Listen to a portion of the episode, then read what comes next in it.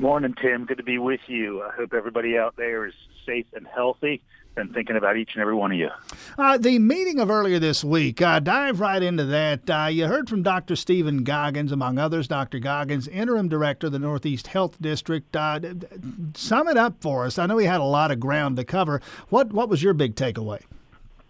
Uh, I mean, my, my, big takeaway is that um, the folks on the ground are really working hard, but some of the, uh, I guess, what I'd say, systemic issues or, or statewide issues uh, remain. Um, you know, lack of testing availability, uh, lack of swab kits, and the like. And uh, and so it, it means we've got a ways to go. Um, what, what is clear, I mean, the the silver lining, I guess, if you will, is that it does seem like here in Athens we are flattening the curve, to use the language of the moment. Um, and you just mentioned those numbers.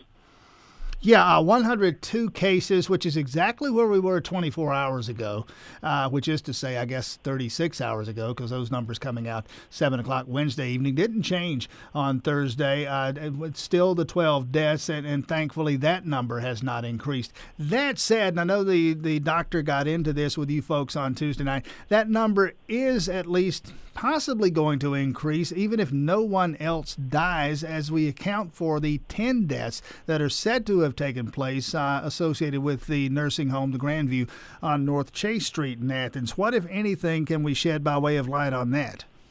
Well, I've, I've continued to seek some clarity from the Department of Public Health. Uh, it, it's it's my evolving understanding that some of the nursing home deaths had been reported. I think what happened is just when it became clear, kind of by way of um, sort of whistleblower activity, that many of those had occurred in Grandview. We sort of heard about those in a cluster, but individually, several of them had actually been accounted for in the system. And not all of those deaths, as you look at that map on the Department of Public Health's website, are tied to Clarke County because some were Barrow County residents or in other places. But my understanding is, again, Mayor Kelly Girtz, and perhaps flawed, but my understanding is if I if I die in, in a hospital, if I die at Piedmont or, or St. Mary's, uh, then I'm counted as an Elbert County death if I happen to be from Elbert County. Uh, on the other hand, if I die in a nursing home, and the nursing home is in Athens, I'm a resident of that nursing home, my mail is delivered to that nursing home, uh, I'm counted as an Athens death. I, I think that's true in the majority of cases. Um, but there has been, and you know, I think Dr. Goggins was clear about this, some challenge in the accounting.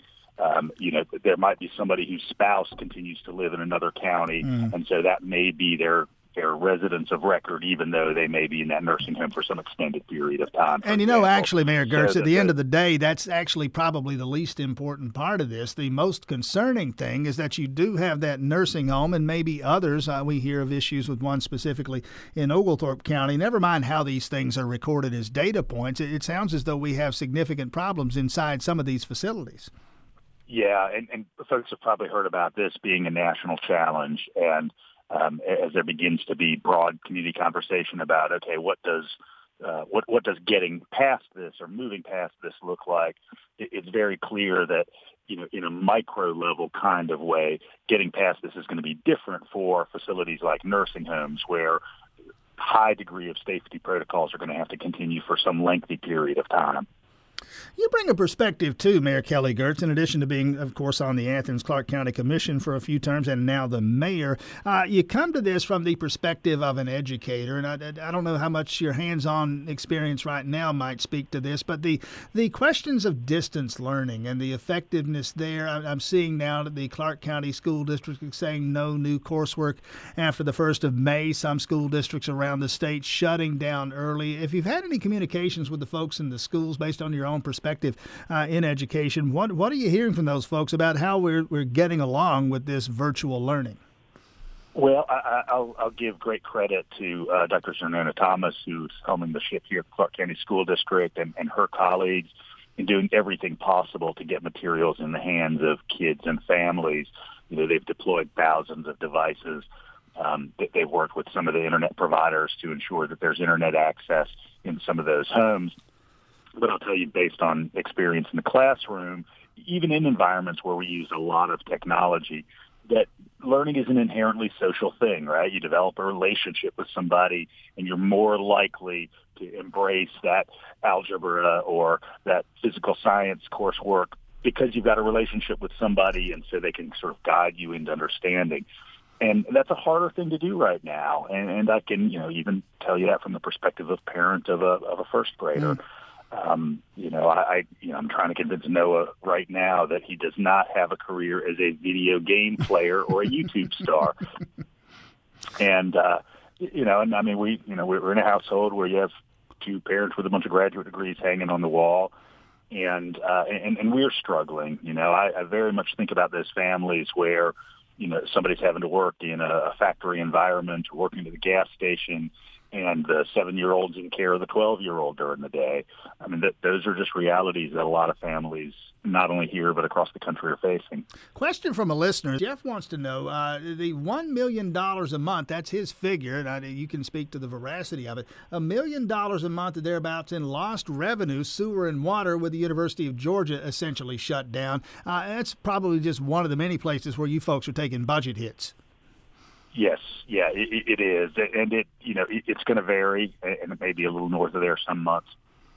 Um, you know, we we fortunately uh, have built up some uh, budget reserves, which is what you've got to do as a smart local government to uh, insulate yourself for these kind of circumstances. So generally, we, we ride on about two months of operating reserves exactly for this kind of situation, and so you know, we don't have any concerns about your water or sewer services going away or being diminished anytime soon.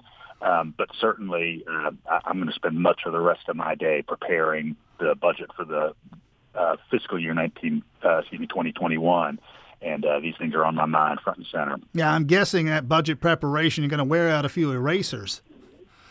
Uh, indeed, indeed. Uh, I, I, mean, I think it's fair to say that uh, I'm preparing as conservatively as possible um, given the prospects that you know this isn't the only month where we're going to see lost revenue. And in terms of that, uh, sales tax collections just passed a sales tax referendum. The money rolling in, and suddenly now I'm guessing a lot of that money ain't rolling in.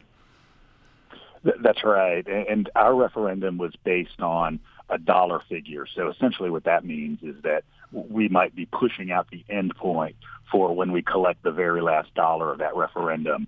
Um, I feel really badly for those counties that are on a, a sort of time-based SPLOST referendum where they've said, okay, you know, these are the four years that we're going to collect funds for, and they've prepared projects for those four years based on that anticipated revenue. We, we, we've got a little bit more flexibility because of the way our program was built here. Uh, Mayor Kelly Girtz with us another couple of minutes here. Uh, the the shelter in place orders again. You folks on the Athens Clarke County Commission imposed some, uh, largely, although I guess not entirely superseded by the governor's statewide shelter in place orders due to expire at the end of the month. I, I bumped into a commissioner a couple of days ago, asked him about that, and said you folks expected to be taking, you folks on the commission uh, expected to be taking a lot of guidance from the governor in terms of what we do locally, lifting some restrictions maybe after the first of the month or not. I, I think if you look right now at what the epidemiologists are suggesting, we're really not going to see peak new infections in the state until right around May 1st and then continued infections uh, diminishing into early June.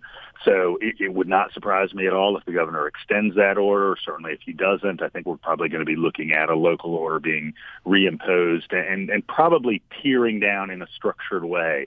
You've heard probably again and again in the national press this isn't going to be like walking into a room and turning the light switch back on. You know, it's going to have to be uh, structured. Um, you're not going to do everything again all at once. Um, and so some of those big gathering kind of activities will probably be the last things that, that come back on. And finally, quickly, Mayor Kelly Girtz, just uh, about a minute left here, not quite. Uh, we'll do it this way. Uh, give Athens, give Athens a letter grade. Uh, you're a teacher, an educator. In terms of compliance with the shelter-in-place request, restrictions, use the word you want. What would the letter grade be? How well are we doing? Well, you know, I, I think if you took Athens by itself, you could probably give us a B plus or an A minus. Uh, but the real reality is we're we're part of a region. You know, we're all tied to one another you know these jurisdictional boundaries uh, you know exist on a map. They exist you know at the uh, at the board of elections, but you know they don't exist in people's occupational reality and their shopping reality. You know, so so I am thinking about it as this sort of big cluster, and you know if I go to shopping environments um, where I see people from all over, you know I do see some people being very careful, and then I see some others in the region, um, you know who who haven't gotten the memo yet. I, I will say again so, in closing here, Mayor Kelly Girtz, I say to you what I've said uh, on the air here already. Thanks for the generosity of your time here. Part of being mayor, I guess, you have to deal with knuckleheads like me from time to time, but appreciate you being generous with your time and all this.